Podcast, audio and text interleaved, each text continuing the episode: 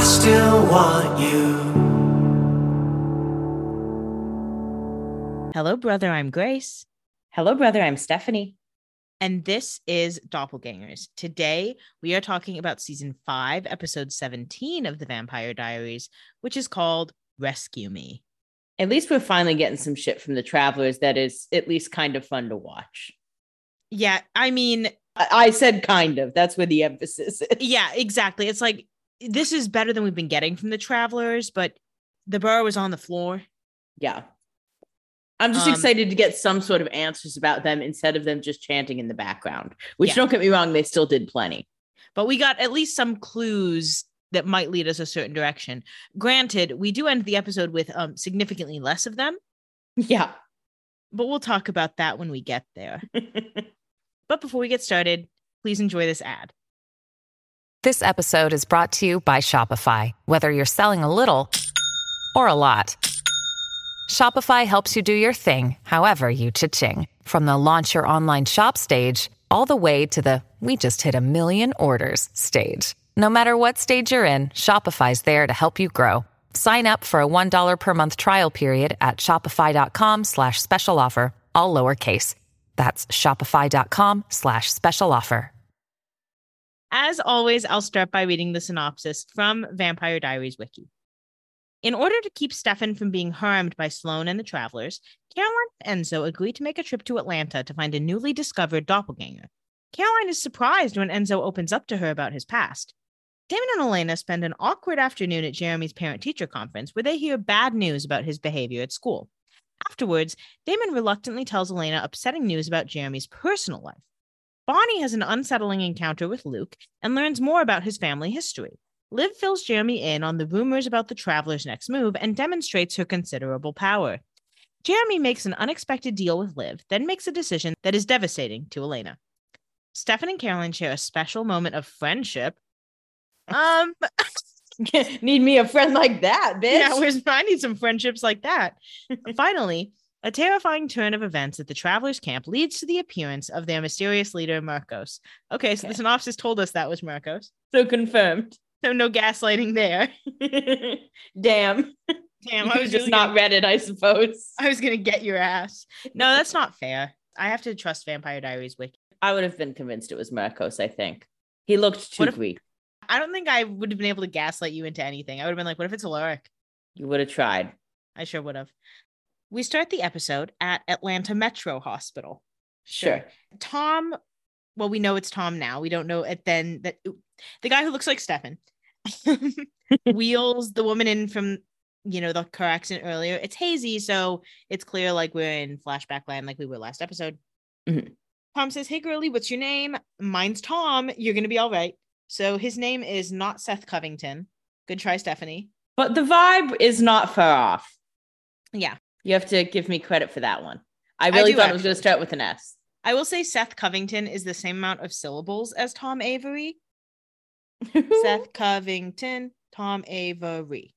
Wow. Intuition wins again. Your mind. My mind. At the tracks, Sloan's doing her usual little spell, and she says his name's Tom Avery. Heard that much.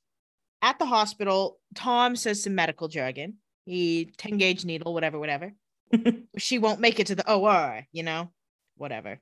You know, some doctor kind of gives him shit like, we'll do that in a second. And Tom says, no, you'll do it now. It's my Yeah. hospital. Because I'm an EMT. So I'm an EMT and I know best. you know, we got to see the EMT and the doctors spur. Ego's flying. Back at the tracks, Sloan says, Okay, Stefan, come on. We need your help with the link. Tell me what you see. Tell me where to find your doppelganger. At the hospital, the doctor goes up to him and he says, You know, you're a piece of work, Avery. They must have broken the mold when they made you. I mean, I get it's like a little bit because there are multiple of him floating around, but it is funny. It's like, why would you say that to someone? Yeah. Just because he was like, hey, we should actually do this now to save this woman's life. Yeah. Sorry, You're in he the ER. This has never happened before. sorry he saved the woman's life before you could. You'll get him next time. yeah. Uh, the lady wheezes, so we know she's alive. We go back to the tracks, and Stefan groans and he says, Atlanta Metro Hospital. Sloan says, Good. Now you friends can kill him. Then we go over to the Salvatore house. Elena wakes up. She is in bed with Damon. They are under the sheets, but we can tell they are naked. Elena has the sheets on, but she's got her legs out. She's like, I got to get these gams some light. Yeah. Her phone vibrates and it's a calendar reminder for Jeremy's parent teacher conference. So she's like, okay, time to sneak out, something that always works well with someone with super hearing. Um, Especially with Damon, man. He loves to surprise people when they try to leave him. He's like, no one's leaving me. he says, nice try. Because they're both awake. They're not looking at each other. They feel a little awkward this morning. Don't worry. Damon's going to make it more awkward. Yeah. She goes to get up and then he says, morning sunshine. And she says, oh, sorry, did I wake you? And he says, no, I've been up for three hours. Three hours? You've been up for three hours and you haven't had to pee yet? um, Elena says, really? Because you haven't said a word. And he says, well, neither have you. Got it there. She says, okay, well, I didn't really have much to say because, you know, nothing's changed. We're still bad for each other. We're still broken up. And last night was a mistake. So she starts to get dressed. And Damon says, "Mm, maybe. Here's a thought. Here's a pitch. We should keep making mistakes. It's so funny how in love we are. Yeah. And she is tempted. She lingers with him, but then goes to leave. Then he vampire runs to her. And she says, okay, seriously, please get out of my way or put some clothes on because I need to go. And he said, I won't be doing neither of those things. He says, pass. No, he says, you're lost. I make one hell of a naked breakfast. Whatever that means. okay. Like, I know that just means you're like cooking breakfast naked, but again, I think that means they have he wants to have sex again. oh, I guess maybe. I mean, I, I guess you could make the argument I either just way. thought he was gonna like make pancakes. That could be it. Maybe a little bit of both. Yeah. The common denominator is naked. Yeah. Elena hesitates for a second because she is tempted. She must know what it means. And either way, she's kind of interested in it. Either that or she's deeply curious what it means and is like, should I stick around to find out which one that like, is? But if I ask, I'm going to encourage it. I can't focus on that. So she does leave. Then we go over to Atlanta. Caroline and Enzo have arrived. They are at a diner. They get a call from Sloan. Enzo picks up the call and says, Atlanta Assassination Squad. How may we be of service? Sloan says, I take it you haven't located the doppelganger yet? Well, girl, is the blood powerful or not? I think you know. Yeah. I don't know. Take a taste. Does it taste like two week old warm blood that's been sitting in a bucket, or does it taste like magic? You tell me. Enzo says, You told us to find a nameless paramedic at the scene of a car accident in a city full of freeways, fried green tomatoes, and terrible drivers. Really not an easy task. And Sloan says, Yeah, that's why I'm calling. I'm actually helping you here. Okay. His name is Tom Avery. I just saw him deliver a patient to Atlanta Metro Hospital. Caroline says, She saw him. She did the vision thing again. She takes the phone and she says, Hey, girly pop, we had a deal. I find Stefan's last living doppelganger, and Sloan says, Tom. Caroline says, Okay, I take care of Tom. And in return, you stop using Stefan to psychically doppelbomb him because every time you link the two, you're frying Stefan's brain. Which this is funny because Caroline, yes, you did make the deal that you would take care of Tom and she would stop doing that. You haven't taken care of Tom yet. Yeah. By the terms of your deal, she can keep doing that. Not Yeah. to get on Sloan's side. And also, like, you don't really have a lead right now. Like, you just Yeah. told her you didn't know where he was. So, even though she did do it before she got that confirmed, it's not And a crazy jump. And the two of you were just like at a diner. You don't seem to be super motivated at the moment. Sloan says, I really don't give a fuck about Stefan's brain, honestly. I just care about his blood. And until Stefan and Elena are the last two doppelgangers on Earth, their blood is useless to me. So you better believe I will give Stefan a back alley lobotomy if you fail to kill Tom Avery. Caroline says, Well, I don't fail at things. So do it again and I'll kill you too. She hangs up. She can threaten to kill Stefan all she wants. But, like, if Stefan's dead, you still can't find the other doppelganger. Well, she does she's not gonna kill Stefan. She's just gonna basically make him a vegetable. Sure. Enzo giggle giggles and he says, Oh, I'll kill you too. You're like a perky blonde angel of death. You almost have me convinced. He's laughing, laughing, having fun with his new friend. He said, You're not going to kill anyone. And I'm excited to see what dynamic we find today. He's like, I'm excited to see how we hang out. We haven't really hung out yet. I think this is a good time to get to know our vibe. Yeah. he said, It's good to get to know you guys one on one. I feel like I'm going to integrate in the group. Yeah. I want to know how I work with each one of you. So far with Stefan, bad. Elena, mixed because it wasn't really her the last few weeks. Damon, great. The rest, Yeah. it's up in the air. He's like, I mean, no offense, you guys kind of are like the cool clique. So I, I it's a little intimidating if I'm honest. Yeah. Especially because Damon seems to be at the low end of the totem pole in your group, and he was kind of my in. I was kind of hoping Damon would be like the queen bee, but it appears he isn't. Appears that's kind of Elena, who I have yet to impress. But you seem to have her ear, if I may. we go over to the grill. Damon is drinking what else? Bourbon. Tyler says, breakfast of champions. This is the man who was having tequila for breakfast, what, a week ago? yeah, bourbon for breakfast is at least, you know, of the hard liquors you can drink for breakfast, the best one. Now, Mm. that being said, you shouldn't be having hard liquor for breakfast. But if you're going to pick one, I'm going to say bourbon, on this podcast, we do not condone having hard liquor for breakfast, despite unless it's. Saturday. Matt says, Let me guess. This is about Elena. And Damon says, You know, Donovan, that is really so insightful. he says, You're really street smart from working behind that bar for what, three years now? I know he's saying this in a sarcastic voice, but it is sort of a compliment. You got me. I can hold down a job. so I'm the only one who works for a living. Sorry, not all of us have logging fortunes. Also, by the way, I don't charge you for the pounds and pounds of bourbon you go through. Yeah. Tyler says, you know, at least he's not looking for answers at the bottom of a glass. And Damon says, oh, wow. Okay. Tyler Lockwood is now a life coach despite running his own life into the ground. And Tyler says, yeah, okay. That's what I get for chiming in. Now, good for Tyler this time. He just rolls his eyes. He doesn't take that personally. He lets that lets that one go. Water off a duck's back. Matt says, if you wanted advice, why not talk to Stefan?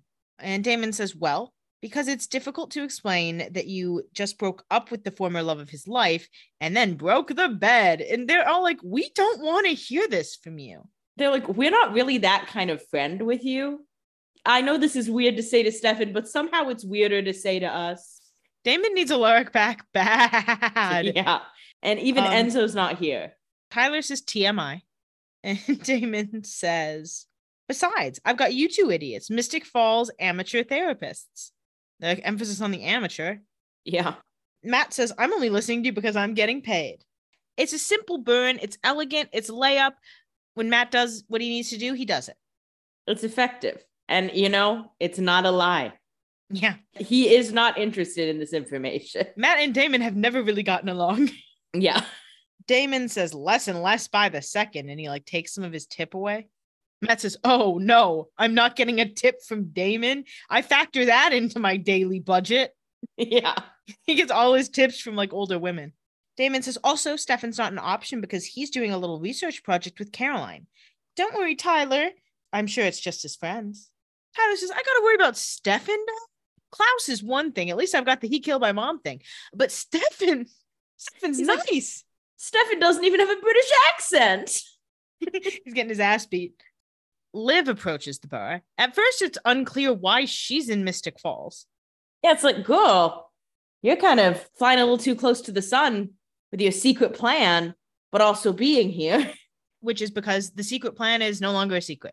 They've given up the Yeah. ghost on that. So she approaches the bar and says, Bottle of gin, and let me see you break the seal. What bar do they give this to you? Nowhere. What Well, kind of bartender is Matt? What kind of bird do you need a full bottle of gin from?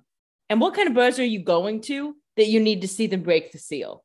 Girl, And also, I'm all for a sketchy bird, but that's a little too sketchy, mama.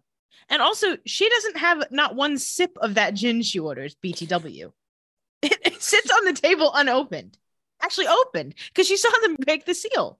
She just wanted them to lose like $40. Yeah. That was that was her big bit. just classic. She turns to them and says, "Oh, What can I say? I got issues. And Damon says, Oh my God, hey girl, pull up a chair and tell the pros your problems. Just like, just talk slow and use small words. Ha ha ha. Because Matt and Tyler are stupid. It's the Mhm. joke. Simple, elegant. And Liv says, Yeah, thanks, but never. And then she leaves. She says, I got my own thing to do today, buddy. Yeah, she's like, I actually have a date coming in. If you can't tell by the bottle of gin, I've actually got a date coming. Damon's phone vibrates and he says to Matt and Tyler, Well, I hate to cut this session short, but unlike you, I have other places to be today. You're not even cutting this session short. You've been talking their ear off for 20 minutes. They haven't been responding for half an hour. Yeah. And then Damon says, Don't worry, I'll be back. I have some deep childhood trauma I'm itching to talk about. They're like, please don't. They're like, I really don't want to hear it. I don't need to hear about your dad's shit, man. I Yeah. And, you know, he's joking, but he will come back and talk about his childhood trauma later. he's like doing this a joke, but he's like, but you know, haha, but if you guys are willing to do that, That would be really nice for me. He's like, ha ha ha. Isn't it funny how you listen to my problems? I, you know, I, I'm kidding, but as you know, this relationship things I'm dealing with, and I think I need to evaluate my attachment style. And I think it does stem from my dad if I'm really getting into it. Thoughts? And Tyler's like, woof. then Damon goes to leave, but he does before he leaves spots that Jeremy is walking up to Liv's table. He doesn't do anything with that right away, but he does clock it. yeah, he's like, that's a little odd, He said, This will As- come in handy later. as I thought as well. Yeah, you also thought that, even though you've been shipping. I mean, I'm shipping, but it's weird for them to be at lunch together. Yeah, Both can be true. both can be true. Then we go over to Mystic Falls High School, where the parent teacher conferences are in full swing. The guidance counselor is up at the front, and we know this. She says, as the guidance counselor, The way she introduced herself, I was like, I feel like she's gonna die. Like But no, she we don't the day. often get that much of a face of a person, but no, she was just there to tell them that Jeremy's bad at school. Okay, Captain Obvious. Yeah. We later learn her name is uh, Mrs. Douglas. She says, After I talk to you guys, you're all going to go to have an open house with your child's teachers. Elena is in line to meet with the guidance counselor. So she calls Bonnie because, you know, she has a friend emergency to talk about. And Mhm. she says, Okay, well, Damon and I broke up. It's final. Well, that's not true. Why would you even say it's final? You don't even think it's final. You're bearing the lead. You know the next piece of information is going to prove to her that it's not final. So I know you're trying to trick her, but you're going to tell her anyway. So Yeah. Bonnie asks, Oh, when did you break up? And Elena says, Last night. And Bonnie says, Oh, well, you didn't come home last night. And Elena says, Yeah, that is because I did sleep with him post breakup. And Bonnie says, Oh. And Elena says, Was that irresponsible? I think you know the answer to that. Bonnie says, Yeah, probably. Does Jeremy know? And Elena says, No, he wasn't at the house last night. Thank God. And you don't want him to move out? yeah, Bonnie says, That's weird. Jeremy didn't mention anything to me. If he wasn't home, where was he? Elena says, I don't really know. That's not why I called you. Elena's like, he's not my boyfriend. Bonnie is already nervous because you know he did famously cheat on her. Elena says, That doesn't help with the irresponsible thing, does it? That I don't know where my brother was. Bonnie doesn't say anything, but then she spots Luke. So she said, Great, I can use that to not answer that question. She says, Oh, sorry, like Katherine's cute BFF just showed up. And Elena says, Yeah, his name's Luke. And Bonnie says, I have a brilliant idea. Okay, since you and Damon are over, like, mm-hmm. And Elena says, Yeah, nice try, but I think Damon is more his type. Bonnie says, Oh, they'd be cute too. She said, Whatever, I don't care. Bonnie said, ally. She said, I'm an ally. I can ship boys. Um, then Elena gets kind of close to the front of the line. So she says, Gotta go. Thanks for listening. She checks in with the guidance counselor. They, of course, know each other um, because Elena just graduated high school last year. Elena and I'm says, sure the guidance counselor was watching with bated breath during Elena's college search. And then she's like, she got into Whitmore? That's weird. Anyway, The guidance counselor is excited to see Elena again. She's like, Man, do I have questions? Not about your brother, not about anything else. I just want to know, like, what the hell is going on? yeah, you are the talk of the town. I know these teachers have all been talking about Elena. Oh, yeah. They said, Do you think she's going to come to the parent teacher conferences? It's not like Jeremy has any other family. They're like, well, Damon called and put his name as his emergency contact. So I think he might show up. And they're like, Wait, And- Stefan Salvatore's brother? Wasn't she dating Stefan? And I was like, I saw her and Damon out to dinner the other day. yeah. The rumors are flying among the, The rumor teachers mill is, the rumor mill is ch- is churning. Ch-ch-ch-churning. Elena says, Good to see you. Mrs. Douglas says, Good to see you too. But I'm a little confused why you're here because you're not Jeremy's primary contact. And Elena says, Who the fuck would be? We don't have family. She says, You know, every single potential parent or guardian died, right? Did I not update it? Jenna died too. Yep. Yeah. Alaric Saltzman died too. Yeah. But then Damon comes up and he says, Damon Salvatore, present. And then he sits. Because he's giggling, giggling. Then we go over to Atlanta Metro Hospital. Enzo and Caroline sit down, and Caroline says, Okay, well, the receptionist doesn't know Tom personally, but I compelled her to call someone who does. Caroline starts to read a magazine. Enzo stares at her, and he says, I give up. Can't tell if you're avoiding the mission or me. And she says, I don't know why it can't be both. he says, I've earned some company after hand delivering the antidote that kept Damon and Elena from literally consuming each other. And Caroline says, Yeah, fair enough, but that also does not mean that I trust you. Also, I don't understand why you're here. And Enzo says, Well, Damon's trying to be a good boy these days, which means I'm in need of a new murder buddy. Just kidding. British humor. Yeah, he's like, you guys really believe that I just want to kill people as a pair, like so easily. It's like I just like having a friend. Can't you all agree? You guys all have friends. Isn't Yeah, it don't you- fun? Don't you like having a friend to talk to who cares about you? Isn't it fun to have people who would come looking for you if you were missing for a while? I was missing for 60 years. If I had focused on friendship a little bit more the first go round, maybe I wouldn't have been there so long.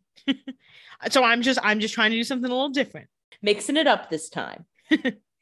He starts reading a magazine because Caroline Clay doesn't want to talk to him, and he says, Ah, modern women, all bosom, no mystery, present company excluded. And she says, Oh my God, please tell me that I'm not the reason you're here. She said, I can't handle you little cheeky British boys being in love with me. She said, You can't all be in love with me. It's just not worth my time anymore. I'm exhausted. Enzo says, Why not? From what Damon tells me, I'm your type. Well traveled, charming accent, dodgy morals. And she says, Yeah, arrogant, tactless, unable to take a hint. And he says, Yeah, precisely. He said, That's me to a T, baby. And then he says, You know, to be completely honest, you remind me of someone I once knew. She worked for the Augustines. And Caroline says, Oh, so she tortured you. Okay, can relate to that. And he says, No, Maggie was only there to observe my behavior. I quite liked her, actually. Yeah, observe your behavior as you were getting tortured, dumbass. I mean, I know it's been 60 years, but I need you to think critically about that situation. Yeah. How do you think Maggie had no knowledge? There is just no way. He'll get there eventually and it's going to hurt him, but you know, I I can't feel bad for him because he's stupid for buying this. I do also I want to ask a question. He says Sure. that Caroline reminds him of Maggie. Mm-hmm. Do you think Caroline like looks like Maggie? Yeah, uh, in the sense that I bet she's blonde, Why? just like because it's a reminder. Sure, I'm just asking. I, yeah, I think just like a little blonde, and I think you know a smart blonde girl. This is a trope that Julie Plec loves. Yeah. Do you think there's a possibility that they're more doppelgangers? No, Okay. Because sometimes, you know, in the past, when someone says you remind me of someone, it's usually someone's doppelganger. yeah, it's fair, but I think given the think it's just some traveler storyline, it seems like these doppelgangers are pretty limited. Yeah. I think it's just another cute blonde girl who's smart. Mhm. Or at least that's the vibe she gave because she was working in a lab. Although, how smart could she have been if that was the lab she was working in? But who am I? Yeah, who am I? Caroline says, Let me guess. This Maggie made you want to be a better man. And he says, No, she just reminded me that I was good all along. That's a twist. Yeah, different lesson that you took from that, King. The right lesson, some might argue. Some might. then the doctor approaches, the same doctor earlier who Tom Avery was his number one enemy. Yeah, the number one Tom Avery hater. He said, Oh, you want to ask about Tom Avery? Oh, let me go off. He said, How long do you have? he said, Don't get me started. Okay, you got me started. Uh, he says, You guys were asking about Tom Avery? And Caroline says, Yeah, we need to see him like ASAP. It's a matter of life and death. The doctor says, I wish I could help. Like, Tom Avery was a pain in my ass, but he was also the best paramedic I'd ever met. Enzo says, Can't help but notice you said was. yeah. the doctor says, Yeah, he disappeared four months ago. No one knows where he is. And I sure don't want to. He said, and let me tell you, I haven't been looking. and I have not been cooperating with the police. I did not report that shit.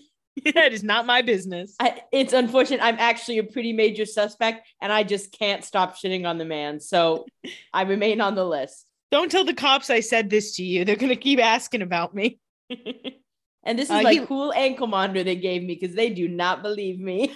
I'm not allowed to leave the state. Uh, he leaves, not the state. just, just the Just scene. Just the conversation. We go over to the junkyard. It's a new location for the travelers. Stefan comes to and he says, We moved. Why? And Sloan says, They don't call us travelers for our mileage points. okay, but you're still traveling. Like, So then why why do they call you travelers? like you still traveled. You just didn't like take a flight. But it sounds like they do call you that because you're moving. yeah. They just don't get any mileage points out of the deal because they seem to walk everywhere. Stefan says, Oh, I know this place. We're right outside of Mystic Falls. And Sloan says, Believe me, I'd rather be at the beach right now. Then go to the beach. Ain't you a traveler?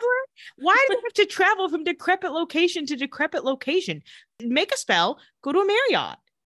Well, also, could they not do this spell at like an abandoned beach? Uh, since I guess Yeah. it has to be abandoned. Like, it's not like every beach in the world is like pristine. Just go to like kind of a stinker beach. It does seem like they kind of have to walk. Yeah. She says that they have to be here because this is where they're supposed to meet their fearless leader. Stefan says Marcos, right? Because he's heard the name. Mhm. And Sloan seems annoyed that he heard the name, but girl, you said it. Yeah. Um, Stefan says he wants her blood. Why? Luckily, his phone rings, so Sloan doesn't have to answer that question. She instead answers the phone, and it's obviously Caroline. And she says, You know, I hope you're calling to tell me the doppelganger's dead. And Caroline says, Your stupid doppelvisions gave us bad information. Put Stefan on the phone. Sloan puts the phone on speaker. Stefan says, What happened? And Caroline says, Tom's been missing from the hospital for months. Any other things you notice in your visions that, like, any small details that could help? And Stefan says, Oh, I can't remember. The thing is, after the spell, I always black out. Sloan, meanwhile, has called a traveler over with some blood because she's getting ready to do the spell again, even though Caroline specifically asked her not to. And Sloan says the link connects us to the doppelganger's mind. If we're seeing old memories, we have to go deeper. And Caroline says, No, you don't, because if he's blacking out, the link is destroying his memories. Sloan starts the spell anyway, because what's Caroline going to do? She's in Atlanta. yeah. She's like, I don't give a fuck about his memories, and you can't stop me this time.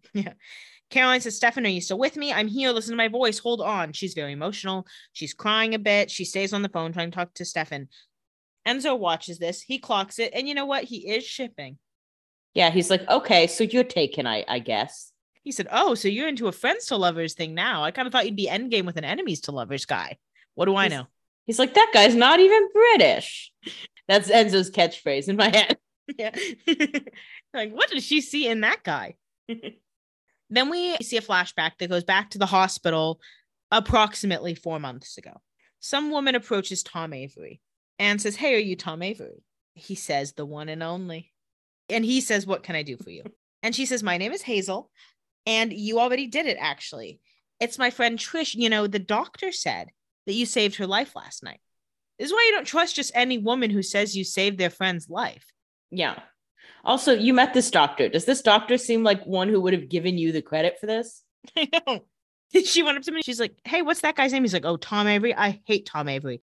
Tom says, Just doing my job. We take a little break from the flashback to see the spell and Caroline freaking out some more. And then we go back to the flashback. And Hazel says, Can I buy you dinner? You know, to say thank you. Oh my God, I'm I'm so bad at this. You don't seem And- to be having that big of an issue with it, Hazel. Yeah. Tom says, Okay, how's seven? And Hazel says, Perfect. You can meet me at 6643 Peachtree Drive. Hopefully not in an ambulance. Hee hee hee. Good thing you said your address out loud. Thanks, Queen. Good yeah, thing you she really helped like, the travelers with that one, bitch.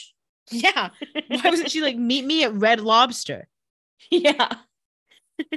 well, because she didn't want to have to drag him all the way to the house. She didn't want to go to dinner first. Yeah, she's a woman of convenience and she's not that attracted to him. yeah. He's got dead eyes.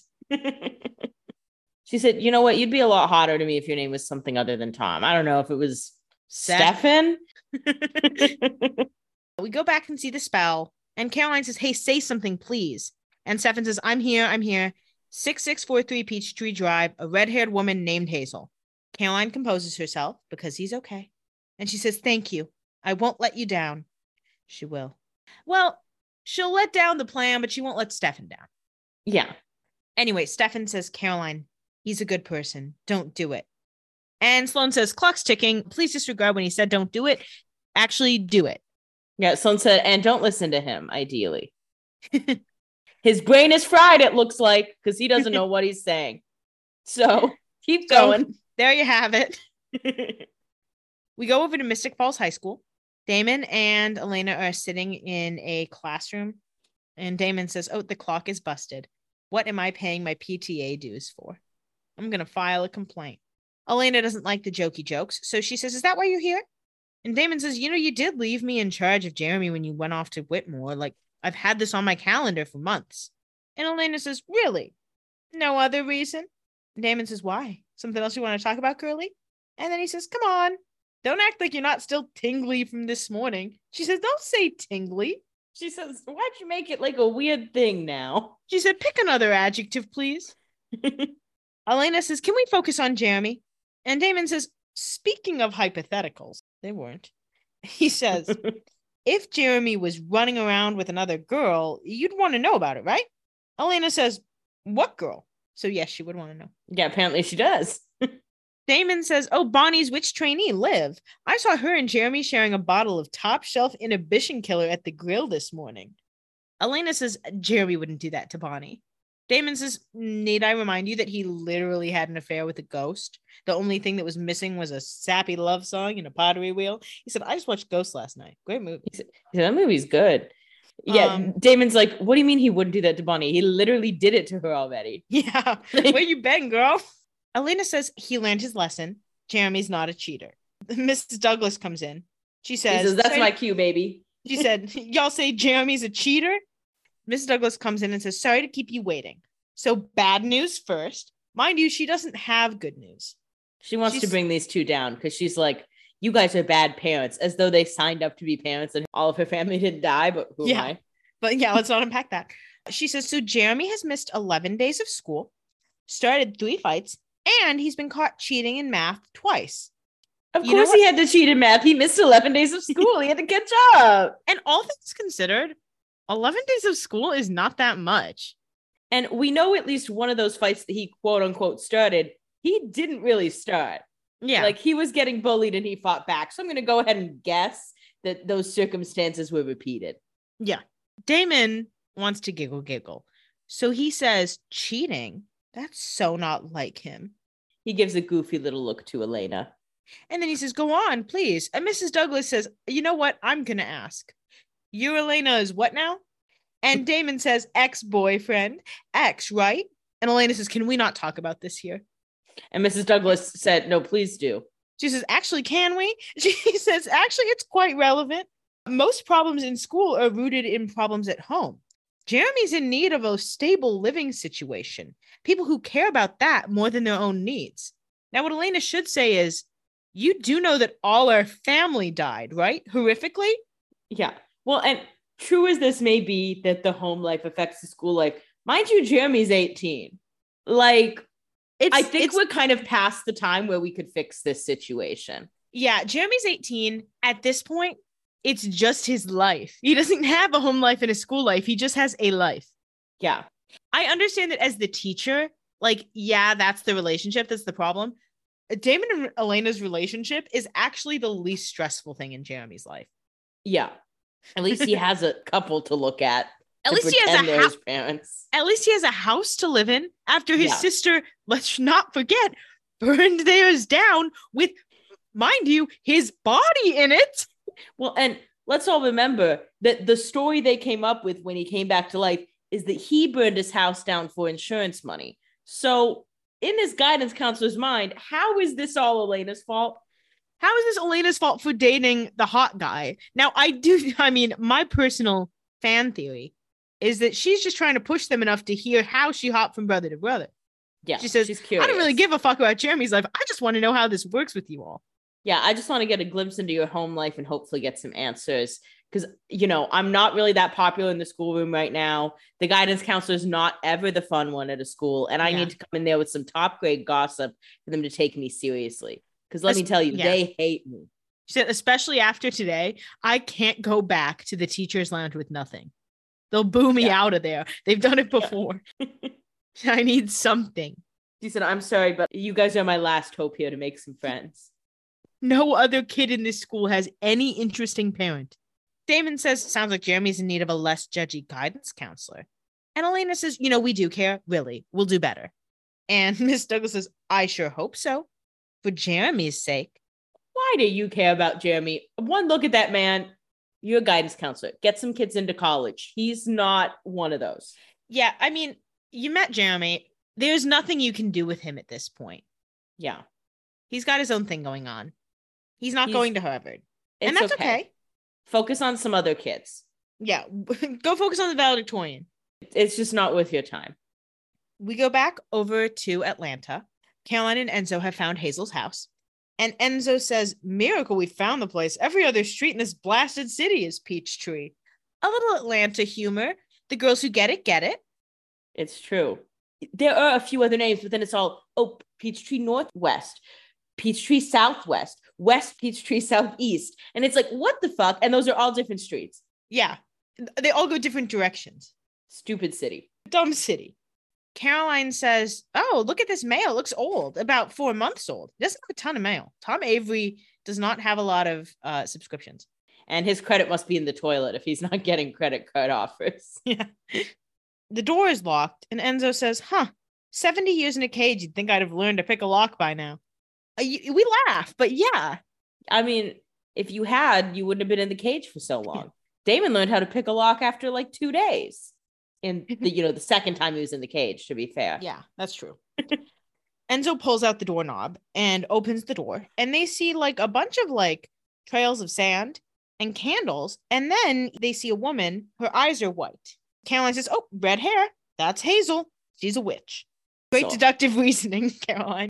Hazel, I respect that this spell, you have to like, I guess, stay in the one place for it. Go in a room that you can't see from the door, maybe.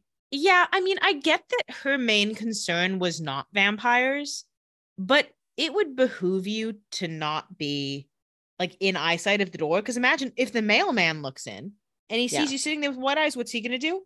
Call the hospital. And who's going to show up? That nosy little doctor, because he wants all the credit for saving lives. He says, Oh my God, Tom Avery's in here. Leave him. Get a new doorknob that doesn't fall off the door because the travelers can work a door. I assume. I mean, they're not smart, but I think they can figure that one out. I think she's assuming they won't find her. yeah. It Um, never hurts to have some extra security. Caroline realizes she's stuck at the threshold and says, Oh, and she must own the house. Enzo says, Not for long. And he throws the doorknob and just like like bludgeons her from a distance, and she died. Yeah. Sick. Caroline says, What? Why did you do that? Caroline says she was our only lead. And Enzo says, Yeah, exactly. And I'm a murderous vampire. Surprise. Ha ha ha. He walks in. We go over to Whitmore. Bonnie is sitting and studying in a, you know, some room with a fireplace. And Mhm. Luke's sitting across from her and he keeps looking at her. He could be a little bit more subtle for sure. Maybe So don't she- act like you know who that is so easily. Yeah, don't act like you're like sitting across from a celebrity, okay? Yeah. She goes up to him. She says, Hey, can I help you? You keep like looking over there. I just thought you might want to, want to say something. He takes off his headphones. He says, What? No, no, I'm just studying. He says, No, I was just being creepy. No, no, I'm gay. I'm gay No. and I'm Liv's brother. yeah. Luke says, No, I'm like just over here studying, unless you're an expert in wave mechanics. And Bonnie says, Yeah, science isn't really my thing. And then out of nowhere, Hazel appears to Bonnie and says, Oh, you're the anchor. If I am here, that means I'm dead. So tell him I failed. And Hazel does like definitely gesture to Luke. It's a at first it's a little ambiguous, but it's like, oh no, she's definitely talking about that dude. Yeah.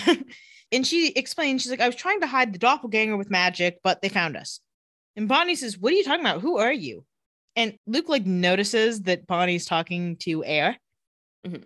And Hazel says, Hazel is my name, and he will know the rest. Because she's excited to get to the other side. She's had it. Mhm. She's been on her knees for four months. Yeah, she's been just floating there, waiting for someone else to do something. Boring. Yeah. Hazel passes through Bonnie. Bonnie screams. Luke says, Hey, you okay, girl? Bonnie says, She says she knew you. How'd she know you? Luke says, Who? Bonnie says, Someone named Hazel. She had a message for you. She said, let's not play dumb. Someone was dying and pointing at you. So clearly you're in the middle of this. Yeah. We go back over to the grill. Liv is sitting with Jeremy and she's prepping some kind of spell. And Jeremy says, What's a silencing spell? I'll give you a guess. You've dated a witch for like two years. You can't do the math. Liv says it's just a little magic. It keeps nosy hybrid types from snooping. And she looks over at Tyler, who's looking right at them. Tyler, to be an effective eavesdropper, you have to not stare at them. And also to be an effective eavesdropper, you should notice when you can't hear people you normally can hear. Yeah, just some things to know. Tyler turns to Matt and he says, What's up with those two? And Matt says, Here's the cliff notes. Liv goes to Whitmore. She's a new witch. Bonnie is teaching her magic. And Tyler says, You left out the part about her being hot, like weird hot. And Matt's like, I mean, you can see her. Like, I didn't need to describe what she looked like. Yeah. Like, And he's she's like, "And what do literally you mean?" sitting there. He's like, And What do you mean weird? She's literally blonde. She What's just has curly hair. he said, I've never seen a girl like that before. Matt says, Oh, you're the one with vampire ears. What are they talking about? Tyler tries to eavesdrop and he's like, Hmm, I can't hear anything. Anyway, like, Tyler, don't you think that's weird? Don't you think they might be talking about something you want to hear? then we go over with Liv and Jeremy. Liv says to Jeremy, You're here because you are a hunter, which means you cannot be mind controlled by travelers. Okay, Sure. whatever you say, girl. She says, That officially makes you the only person in this room I can trust. Jeremy says, Okay, then trust me. What's going on? Liv says, There's a rumor in witch circles. The travelers are up to something big. Jeremy says, I'm sorry, I am so confused. I thought travelers were witches. Liv says, Yeah, not quite. They're more like the ugly stepsister. What I do you mean, think that means? that they're like not really part of the family and witches look down on them. I guess we can talk about that once we get to this next line, where Liv says, Mhm. Travelers have a grudge against anyone who draws their magic from nature. Something about witches cursing the land to turn it against them. What do you make of that little clue? Okay, that's interesting. Um, so I did say that I didn't think travelers use nature. Sure.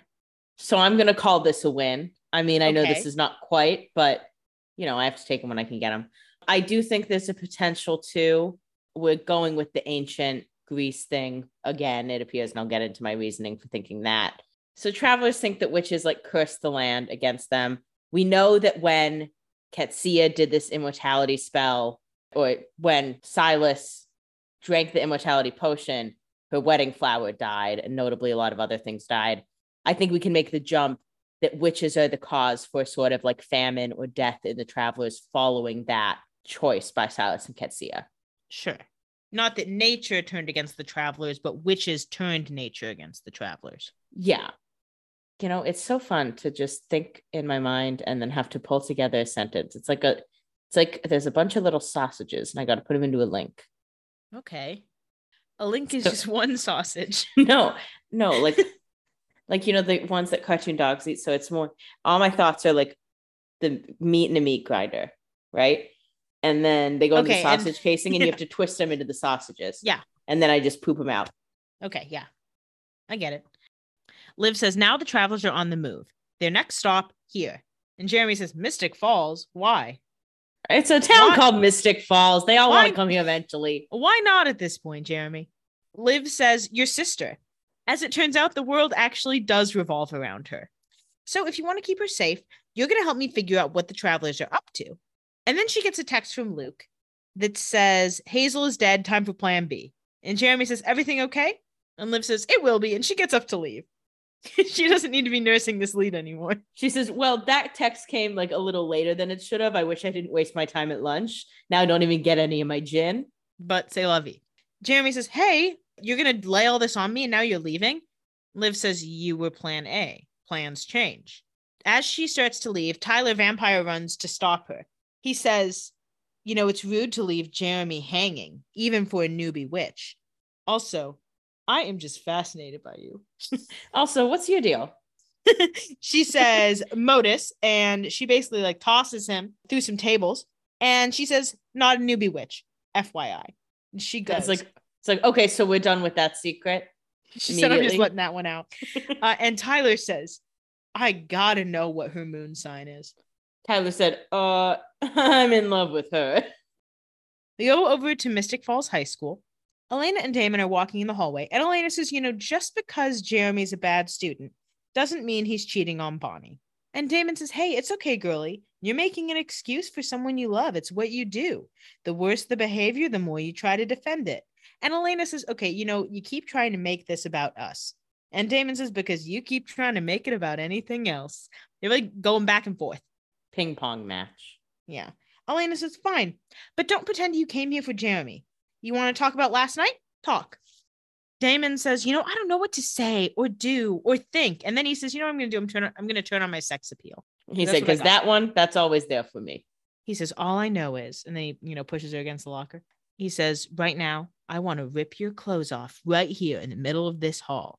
Throw you in one of these classrooms and kiss every square inch of your body while a bunch of people that drive minivans listen, wishing they were us. And she's like, I just graduated here. Elena's like, "You know, they all know me still." Like all of my teachers are here. She says, I don't know if you've been eavesdropping all day the way I have, but let me tell you, we're already the talk of this school. Yeah. Okay. The the rumors are flying. We don't need to add any fuel to that fire. And then he says, "Mm, probably a bad idea, right? And she says, right. But she is considering it. Because if Yeah. Elena is one thing, she's horny. And then the bell rings and Damon says, see you in class. We go back over to Atlanta. Caroline and Enzo are above Hazel's body. And Enzo says, she was in a trance. She was unable to answer questions. I really don't see why you're mad. I killed her. Like, I was only doing what's necessary to save your friend because you won't. Yeah, he's like, we had to get in the house. She clearly wasn't going to say anything. Like, I don't really see how this hurts us. Yeah. And Caroline says, You don't think I'm up for this?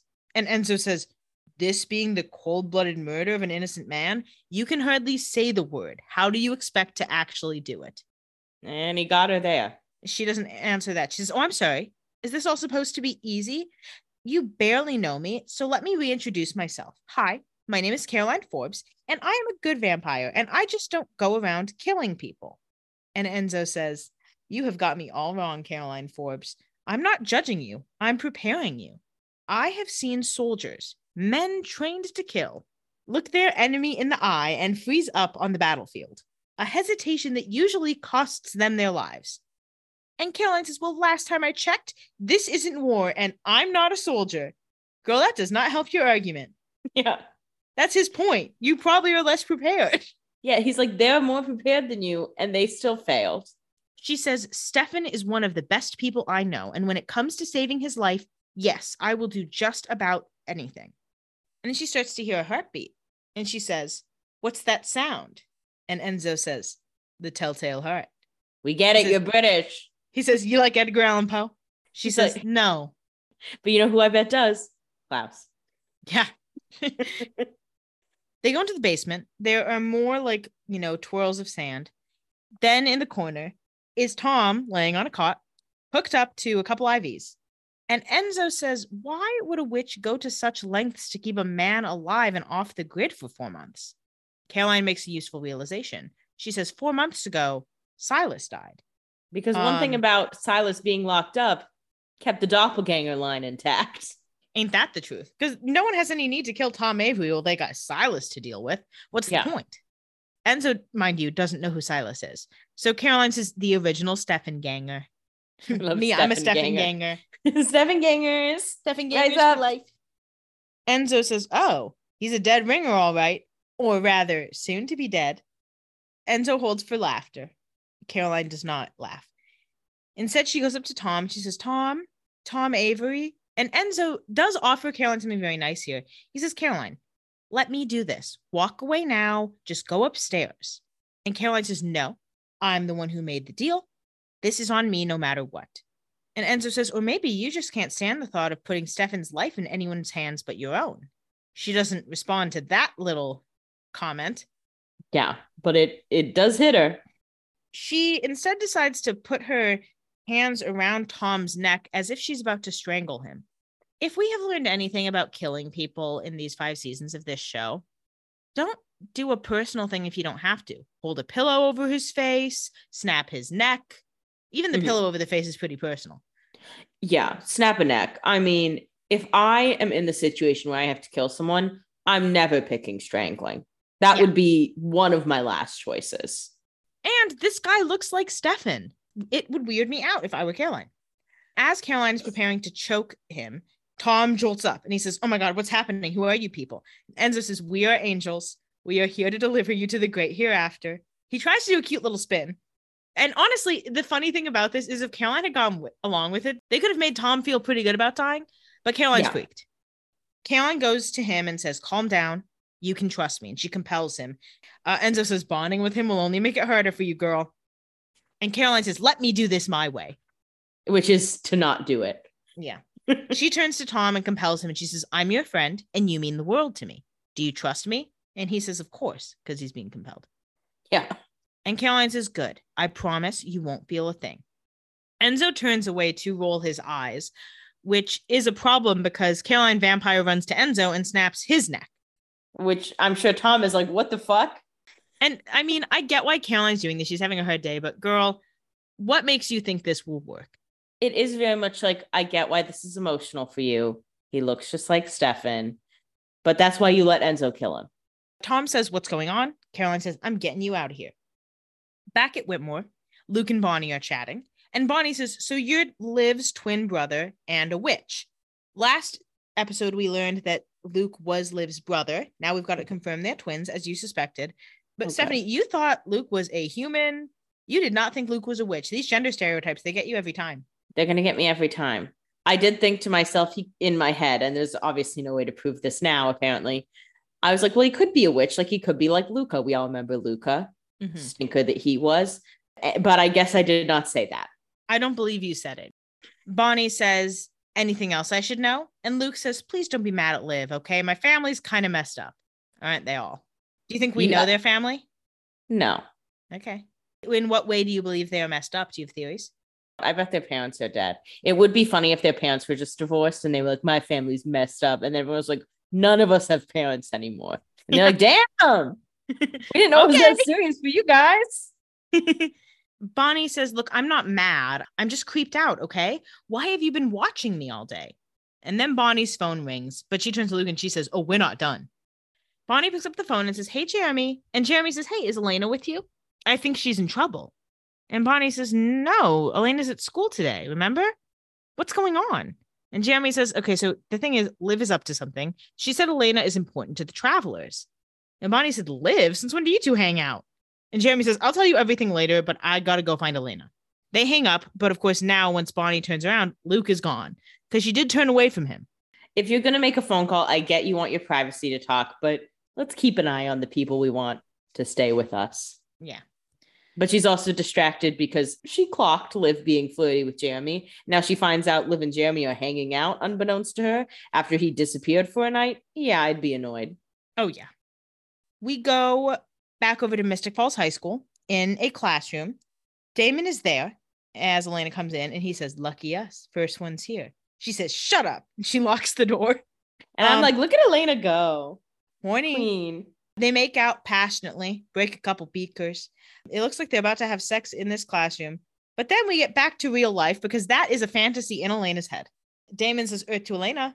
Staying super strong with the breakup, girl. Yeah. They are in the chemistry classroom, and the chemistry teacher is like, Yeah, so chemistry is basically about attraction and reaction. Excuse you? You know, if you want to pick words that are almost about it, sure. Damon says, You're missing an incredibly boring presentation. And Elena says, I need some air. And she leaves. She goes to, for some reason, the wood shop room because apparently it's the nearest sink. If I'm a vampire, the last place you will catch me is a high school wood shop. I mean, it's just probably the dumbest room she could have gone to. Elena spots Liv, and Liv says, Elena Gilbert, just the girl I'm looking for. And Elena says, Hi, Liv. We've met like one time, and I was in a bad place then. I do apologize for that, but what are you doing here, girl? Is this about Jeremy? And Liv says, No, it's about you. And then magically, she gets a couple wood stakes to pin Elena to the wood wall. Through her jacket, but also through her arms a little bit. So she's she's in there. She's in pain. And then Liv grabs a wood stake and says, I'm really sorry about this. My coven did everything in its power to protect you. You're just too dangerous now. And Elena says, Honestly, girl, I do not know what you are talking about. So, girl, I'm deeply confused. And Liv says, And you never will. She gets ready to kill Elena, but Damon quickly appears and knocks Liv out and says, Little tip if you're going to show up to kill someone, don't waste time feeling bad about it. Number one, that's the thesis of this episode. Mhm.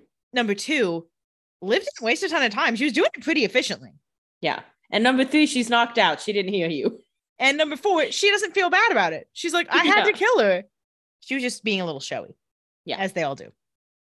We go back to Atlanta.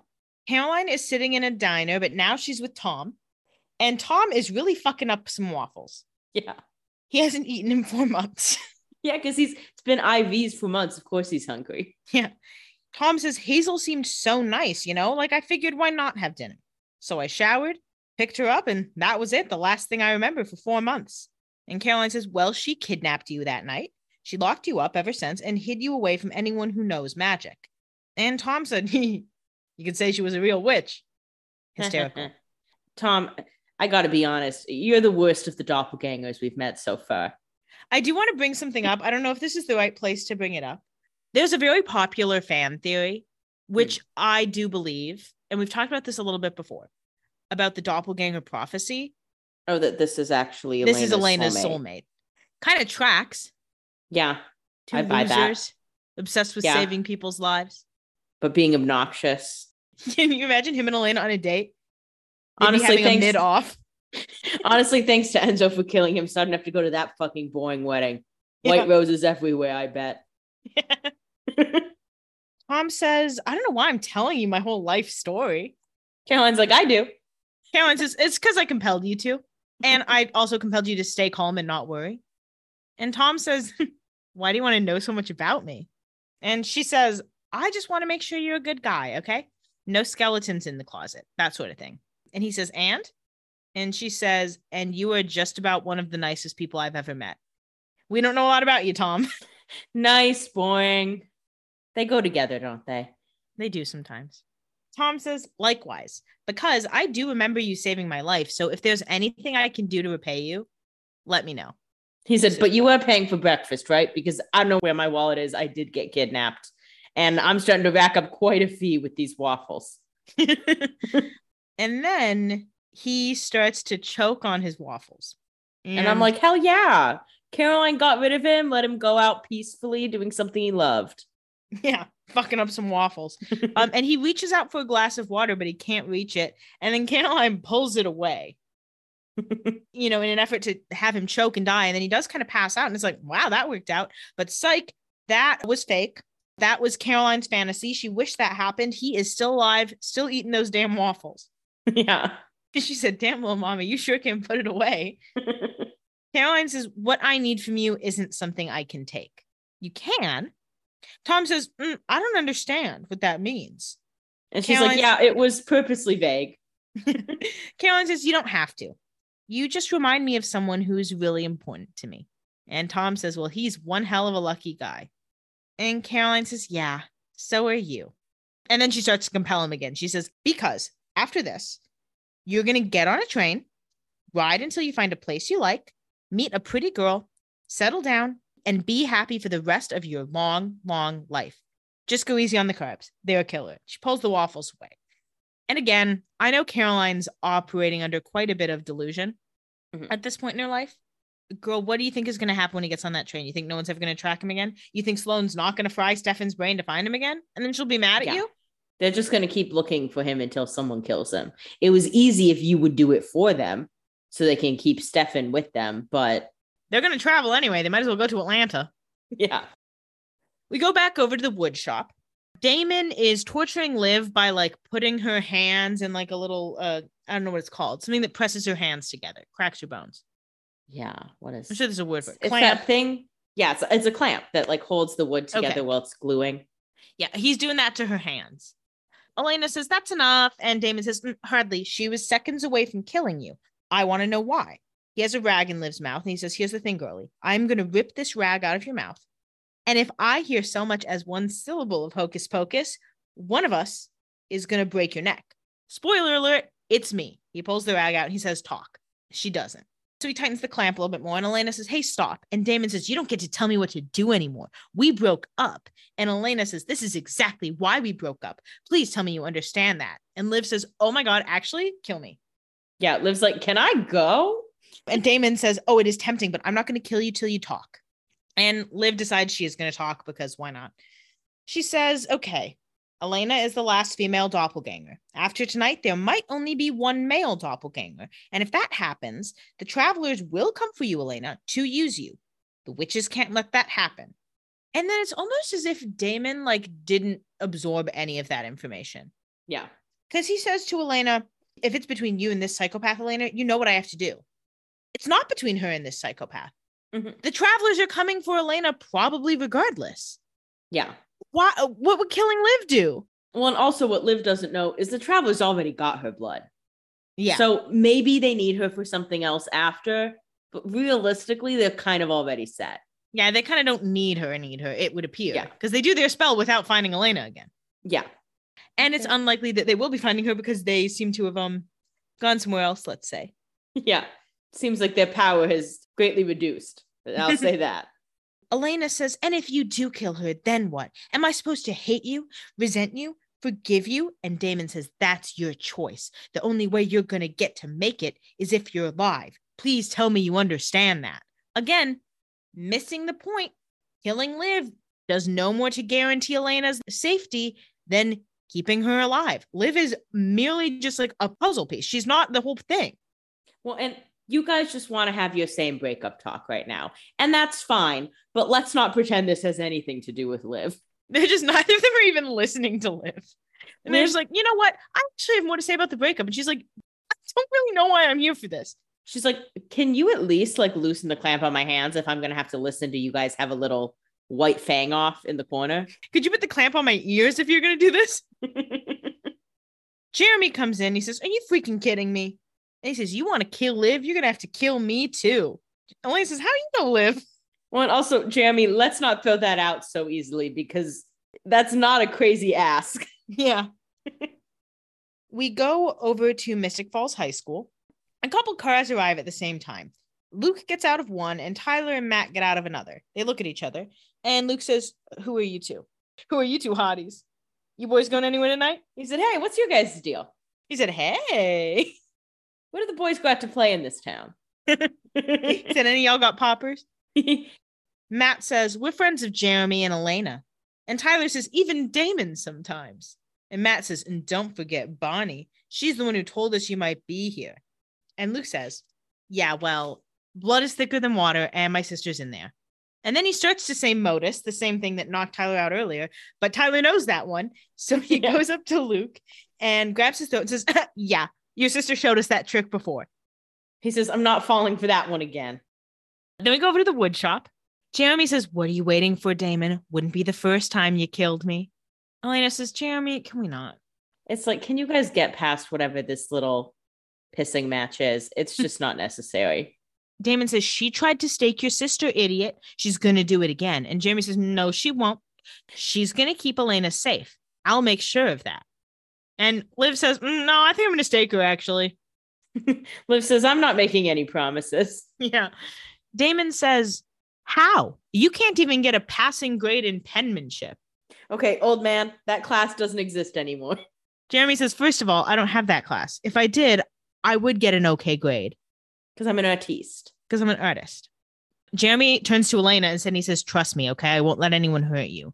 And Elena says, You know, Jeremy, she gets up on her high horse really quickly. Mhm. She says, After all the things you've been pulling at school, how can I trust you? You haven't exactly been making good decisions.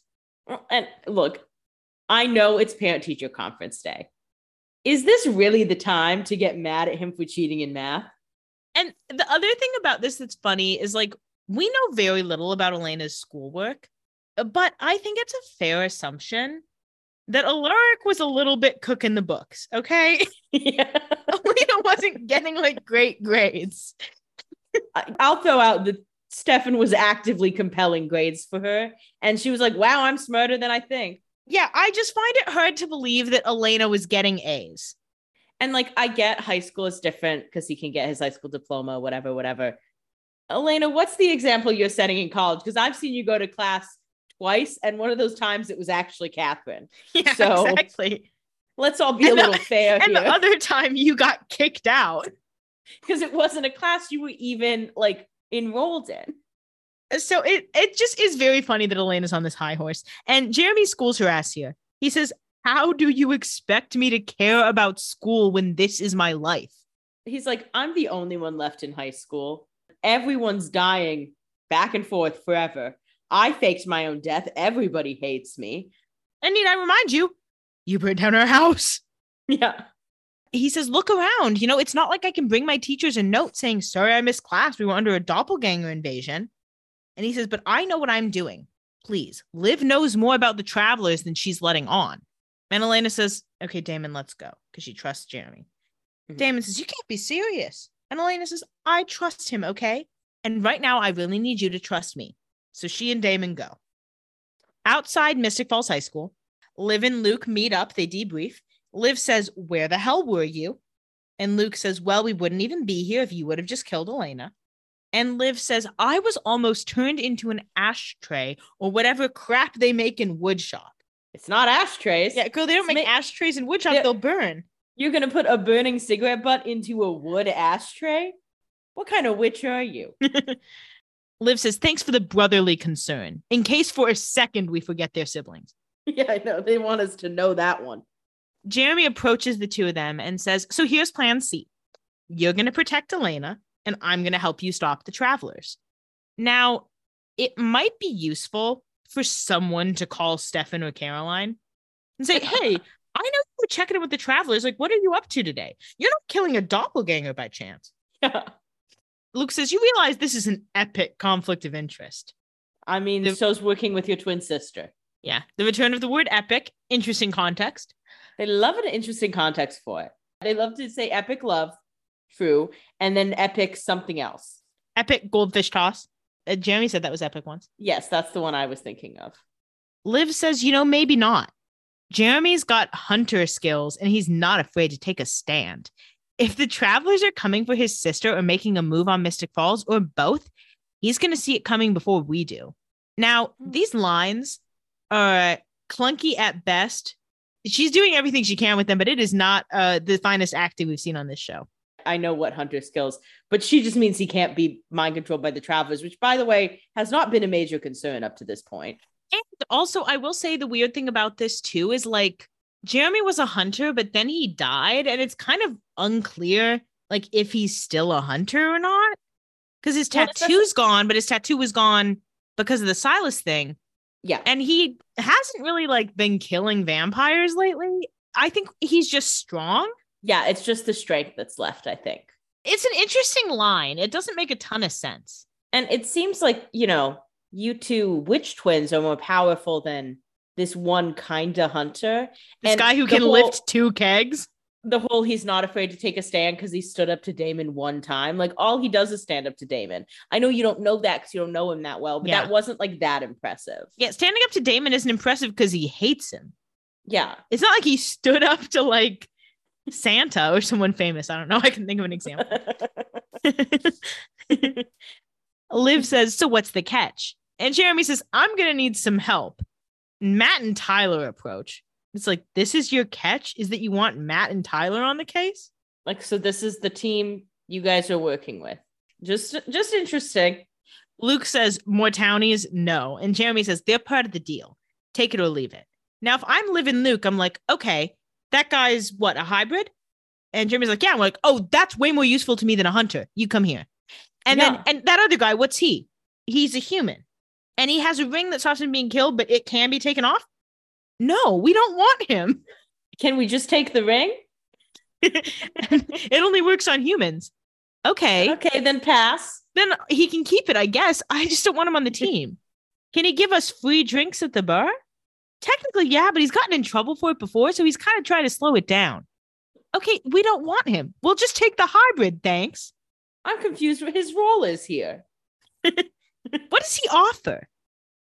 Then we go back over to Atlanta. We are in a parking garage where Caroline is walking with Tom after Tom has just had every waffle that diner served. He has eaten the diner out of house and home. yeah. Shaggy and Scooby Dooed it in there. Yeah. Tom says, I don't think I've ever eaten so much in my life. And Caroline says, Yeah, I don't think anyone has. And they're laughing, ha ha ha. They're about to go get in a car. And Enzo approaches and he says, "Hmm, I suppose it was a fitting last supper. And Caroline says, No. And Enzo very quickly snaps Tom's neck. Yeah, because he's like, we're not playing this game of like back and forth. We need to snap this guy's neck. It's time. Enzo says, I'll talk to you after I do my job. And Caroline says, Why the hell did you do that? Well, girl, you know the answer. Enzo says, Because you're not the only one who cut a deal to save someone's life. That old flame I mentioned, Maggie, travelers claim they know where to find her. Yeah, in a grave. yeah, they know where to find her. The same way Atticus Shane knew where to find Hayley's parents. yeah. It's like she's a human woman who was alive 60 years ago, Enzo. Where exactly do you think she is hanging out? I mean, or she's a vampire. Let's be serious. You think she's a vampire who worked for the Augustines? She was around a bunch of vampire blood. She could have, you know, uh, let's pretend for a second Enzo is right and she was actually surprised by this. Maybe she stole some vampire blood and killed herself. Or like maybe one of the other captives, if there was at some point, or Enzo like got mad and bit her. Maybe they used vampire blood to heal her, and then she got in a car accident. Sure. We have to recognize the possibility that she could be a vampire. Now, I do think she's more likely in the ground. Yeah, I was gonna say, do you think Maggie is alive somewhere? No. Do you think we'll meet her? Well, Do you think we'll meet her in present day, or do you think we'll meet her in flashback, or do you think we'll not meet her at all? We'll meet her in flashback. I think we may meet her in present day. I I think she's more likely an old woman or dead than a vampire. But I have to throw out the vampire possibility, mm-hmm. obviously. Yeah. Caroline says, Well, if she's anything like me, she just lost all respect for you. Okay, well, she worked for people who held me captive, so I think she kind of owes me some grace. Yeah, she doesn't really have a leg to stand on there. But he says, Okay, well, then I'll earn her forgiveness in time. Because unlike you, Caroline, I'm willing to do whatever it takes for the people I love. And she said, I really don't want to hear that. He says, Look, the travelers moved to some junkyard just outside of Mystic Falls. Feel free to tell Stefan you're the one who saved his life. Cutting. He leaves. She looks at Tom's body, a little bit sad and freaked. We go over to the Salvatore house. Damon pours a glass of bourbon and hands it out to Elena and says, Penny for your thoughts. And Elena says, I think Mrs. Douglas is right. Girl, how is that the lesson you got from this night? Damon says, The guidance counselor. What the hell does she know about the crap we're dealing with? And Elena says, She spelled it out for us, Damon. It's not that we're bad for each other, it's that we're bad for Jeremy. it's like, in what world is Jeremy suddenly the center of the universe? Yeah, no offense. I hate to say it, but you two are the main couple. He's just your brother. It can't possibly be about him. Yeah. And Damon says Jeremy's whole life is bad for Jeremy, which is true. T. Damon says, You want to fix him? Put him on a plane and get him out of town. We did what he wanted and brought him back here, remember? Against my better judgment, might I add. yeah, remember when you sent him to Denver and how well that worked out for him? And then you went to go get him. Just so you guys could kiss by a hotel? I remember. I'm happy you did it. Jeremy comes in with a backpack, and Damon says, Oh, man of the hour, where you going, little Gilbert? And Jeremy says, Oh, well, Matt and Tyler said I could stay at their place for a while. And Elena says, Jeremy, you don't have to do that. He says, I don't have to. He says, I am literally dying to. Yeah. Uh, Damon says, Put the bags down. Okay. We'll talk about this in the morning. Jeremy says, No, we won't. I really should have moved out a long time ago. He said, It's super weird that I live here with my sister, her boyfriend, her ex boyfriend, and that everyone hangs out here all the time. Let me live with my friends like a normal 18 year old. Yeah. Elena says, Look, Jeremy, I know things have been crazy lately. And Jeremy says, Yeah. And you know, they're always going to be crazy. So I need to figure out how to deal with crazy on my own. Right now, this is what's best for me, for all of us.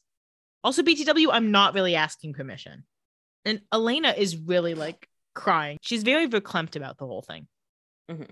Even though she, mind you, A, burned their house down, and B, does not even live here. It's not even that he's moving out of where he lives with her. She lives at college. She's being trauma. And also, you just learned if you want to take the parent teacher conference as the big lesson of the week for whatever reason, Yeah. you just learned that his living situation isn't working. Maybe switch it up. It Yeah. certainly can't hurt him. Elena says, okay.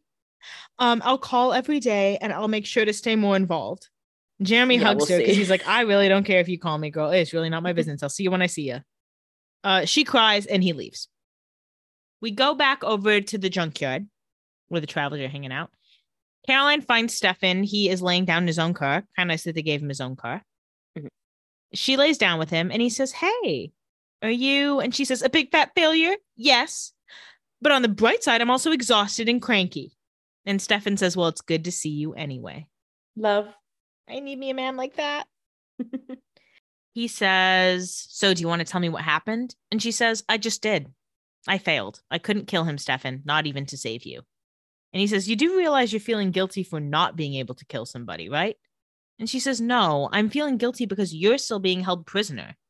And he says, Okay, well, come on, Caroline. They weren't going to let me go anyway. I'm too important to them. Yeah, he's like, Caroline, let's be serious. That was never really part of it. But to be honest, it isn't totally clear that they're holding him prisoner. Like, no one's on guard with him. Yeah. It kind of feels like they thought he was going to leave, but he just stayed here. Kind of feels like he was like, Is there any way I can take a nap? And they're like, Yeah, grab whatever car. We have a whole lot of abandoned cars and a few of them have blankets in it. And then he just stayed there. Yeah, and he's like, Well, guess they're holding me captive. No one said that. Seems like it's pretty easy to get away, although it's good that you stay here for a bit, it turns out. Yeah, so you can, you know, see some stuff. Caroline says, Well, you're probably even more important now because Enzo killed Tom. And Stefan says, Yet another reason to hate Enzo, I guess. What? Enzo did what you all said you should do. Enzo did what you were supposed to do when you went on the road trip that Caroline just said she failed at. Caroline says, I should have seen it coming. The whole flirty, oh, I'm so charming because I want to distract you thing. I mean, I practically invented that. And then she says, So what do we do now? And Stefan says, Girlie, we're going to go to sleep. and she says, That's heroic. And he says, Yeah, well, the hero part of my brain needs to recharge after, you know, being tortured all day while you were out flirting with yet another British man. They're giggling. They're giggling, giggling. She says, haha, very funny. Shut up. Stefan says, look, we gather our strength, we wait for an opportunity, and we get the hell out of here together. He closes his eyes because he's tired, and she looks at him and she says, You knew. That's why you let me go, because you knew the whole time, didn't you? And he says, I knew what? And she says, That I couldn't do it. And he says, mm, Not that you couldn't do it, that you wouldn't do it. And she says, How? And he says, Because that's what makes you you. And then they cuddle a bit and they go to sleep. So, Sterile Hive, we continue to eat as we have been. Mmm, yummy. It is very cuddly. It's cute. More cuddly than I thought we'd be getting, I'll be honest. she kept scooting closer. Me too, girl.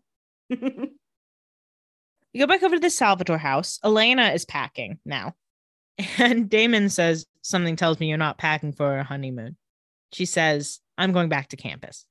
Damon says, You realize that you leaving doesn't solve anything, right? Especially now that Jeremy's free and clear of our horrible influence. And Elena says, Well, it's not about Jeremy. It's about us.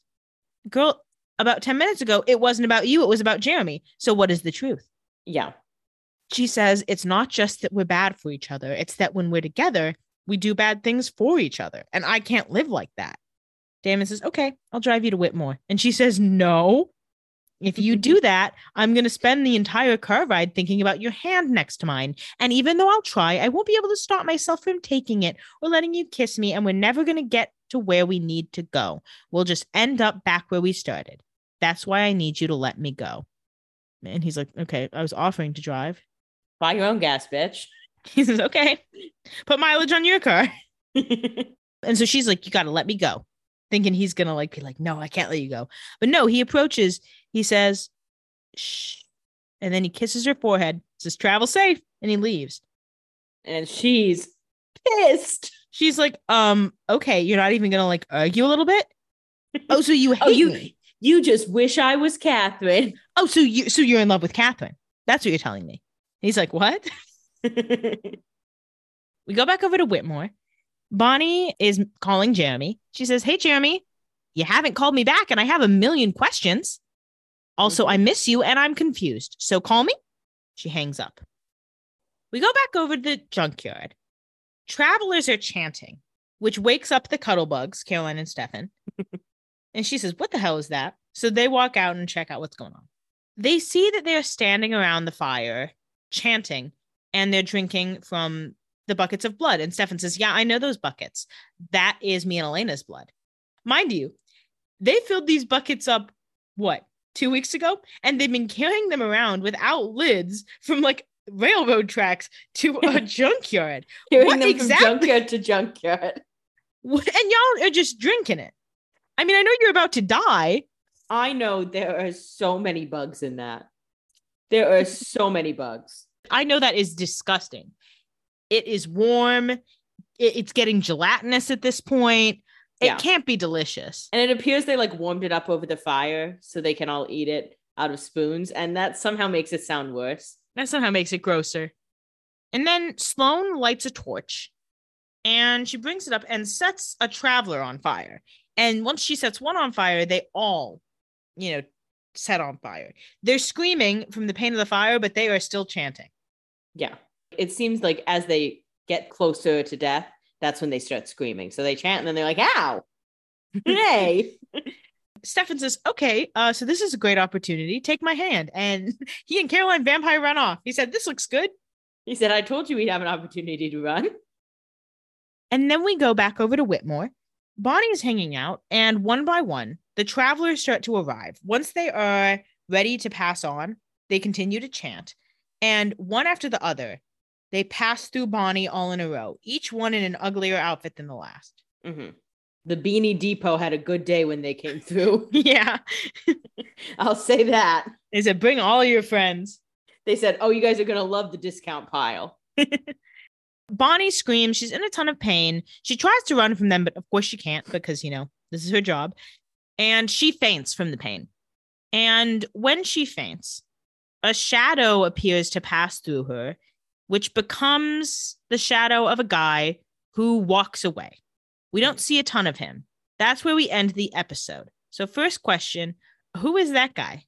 That's definitely Marcos, and not just because the synopsis said it, Yeah. but but because you know we know they wanted to meet their leader or get their leader out. Meet is probably the wrong word for most of them. And then he looks like he's wearing like ancient Greek clothes. We don't get a good enough look to really get that fully confirmed, but it kind of looks toga adjacent. So, where do you think Marcos came from? I think because he passed through Bonnie, he came from the other side. And I think they needed like enough traveler's life force to go to the other side to push him back to this world, is my thought. Sure. So, what's next for the travelers? Because they mostly seem to be dead, mm-hmm. except for Marcos. And normally we see travelers need a lot of power to do anything. So, what do you think Marcos is up to? What are the travelers up to in general? Like, what's their next move? Maybe they want to pull power from the other side. And now that most of them are there, he can kind of use that power in the realm we're in now. But if they were just trying to like use power on both sides, why can't he do the other side half of it and they do the earth half of it? Why do they have to do all this? Maybe they needed more of them on the other side to overwhelm the witches on the other side at least a little bit. Sure. But what's Marcos going to do all alone over here? I think he's going to find some other travelers. Like, I think he'll have a little bit of a posse. How do you think they decided who gets to die? Do you think Sloan was like excited to die for Marcos? I guess I should say, do you think Sloan and these travelers we saw burn up and pass through Bonnie, do you think they're dead for good? I think they're dead for good. We didn't see Sloan on the other side, though. That's true. So there's a possibility that Sloan still was like kind of the organizer of this who didn't have to die, so that she might welcome Marcos, even though she seemed kind of a little like scared of Marcos because she was really wanting this doppelganger stuff done.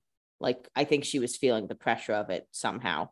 And I think, in terms of whether the travelers wanted to die, I think they all kind of seem to follow along with whatever mission. They seem to be very happy to work in a group for whatever reason they need to.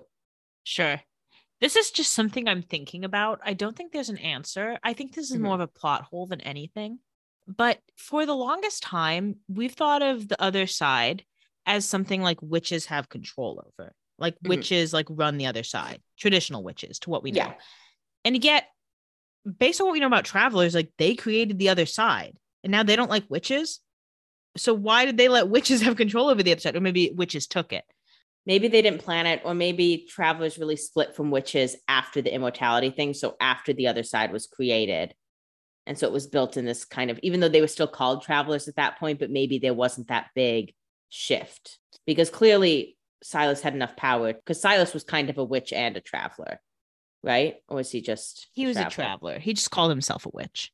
Okay. So, but maybe what I'm saying is maybe that divide happened after Silas's big betrayal. The witches really made out like bandits. Yeah. So now that we've seen this happen, Marcos come from the other side. And we also got the clue that Liv says that basically travelers don't like nature magic. They don't use Mhm. it. Does that tell you anything else about the travelers' like long-term goal? I just had a, a funny thought that I don't think is true. Okay. but it, it but there might be a bit a nugget of truth in it so this is why i'm going to say it so they may want to limit the power that witches can get from nature they may want to essentially weaken witches and one way they could do that is kind of put these kind of things that they can channel in nature Now, the goofy thought I had is what if they blow up the moon? Now, I don't think they're going to blow up the moon. But, but like my thought is that they destroy some, they can at least mess with nature in some way, is my thought. So, I, other yeah, than blowing how. up the moon, how can they stop them from channeling the moon? if there's some way to like, So, you, but you think overall they want to eliminate nature? I would think they want to weaken witches. So that could be like severing the link between witches and nature in some way, or I mean, like I making it harder for them to channel. So they want to weaken witches, Yeah. or they want to take power away from witches completely. Ideally, they would take power completely away, but I think, But they'll settle for weakening weaken. yeah, they'll settle for weakening. okay. I also do want you to address. You had a couple off mic updates. I know you maybe don't believe these things anymore, but I do want you to say what you thought was going on with some of this stuff to the audience so, they can hear it and they can giggle. yeah, so I had one thought about Marcos before this time. And, you know, yes, he looked ancient Greek in that little shadowy shot. This one could still be right. I doubt it, though. I did have the thought I said before we don't know who Nadia's dad is. And so I thought maybe it's Marcos. The timing does not really line up given what we know, but Well, the timing that you have picked. that I'm that I'm envisioning. Yeah. because we don't we have no confirmation that Marcos is ancient Greek, except that you think his name sounds ancient Greek. and, And you think the shirt he was wearing looked kind of Greek. his whole outfit, not just his shirt. Don't make it sound Sure. dumb. but all I'm saying is like you're like, oh well, that doesn't match up with the timeline. You made up the timeline. no, so I'm just saying I think that timeline is at least a question in a way that it wasn't when I thought this guess. Okay. And then the other one I threw out because Grace keeps throwing out this possibility of an Alaric doppelganger. Now, you know me, I think it's way more likely we actually get Alaric back than we have a doppelganger. But my thought at some point that I feel like is pretty confirmed no, because I think I saw enough of the face, is that maybe Marcos is an Alaric doppelganger. I don't think that's true, but I had to throw it out because Grace keeps throwing that at me. Well, maybe once he gets a haircut, he'll look more like a, lyric. No. Nice try though. If I were editing this episode, I'd prank invite you to agree with that. that brings us to the end of this week's episode. As always, if you are enjoying Doppelgangers and or the Vampire Diaries, please tell your friends and give us five stars rating review on Apple and Spotify podcasts. and follow us on Instagram at Doppelgangers Podcast. But that's it for this week. Until next week, goodbye, brother. Goodbye, brother.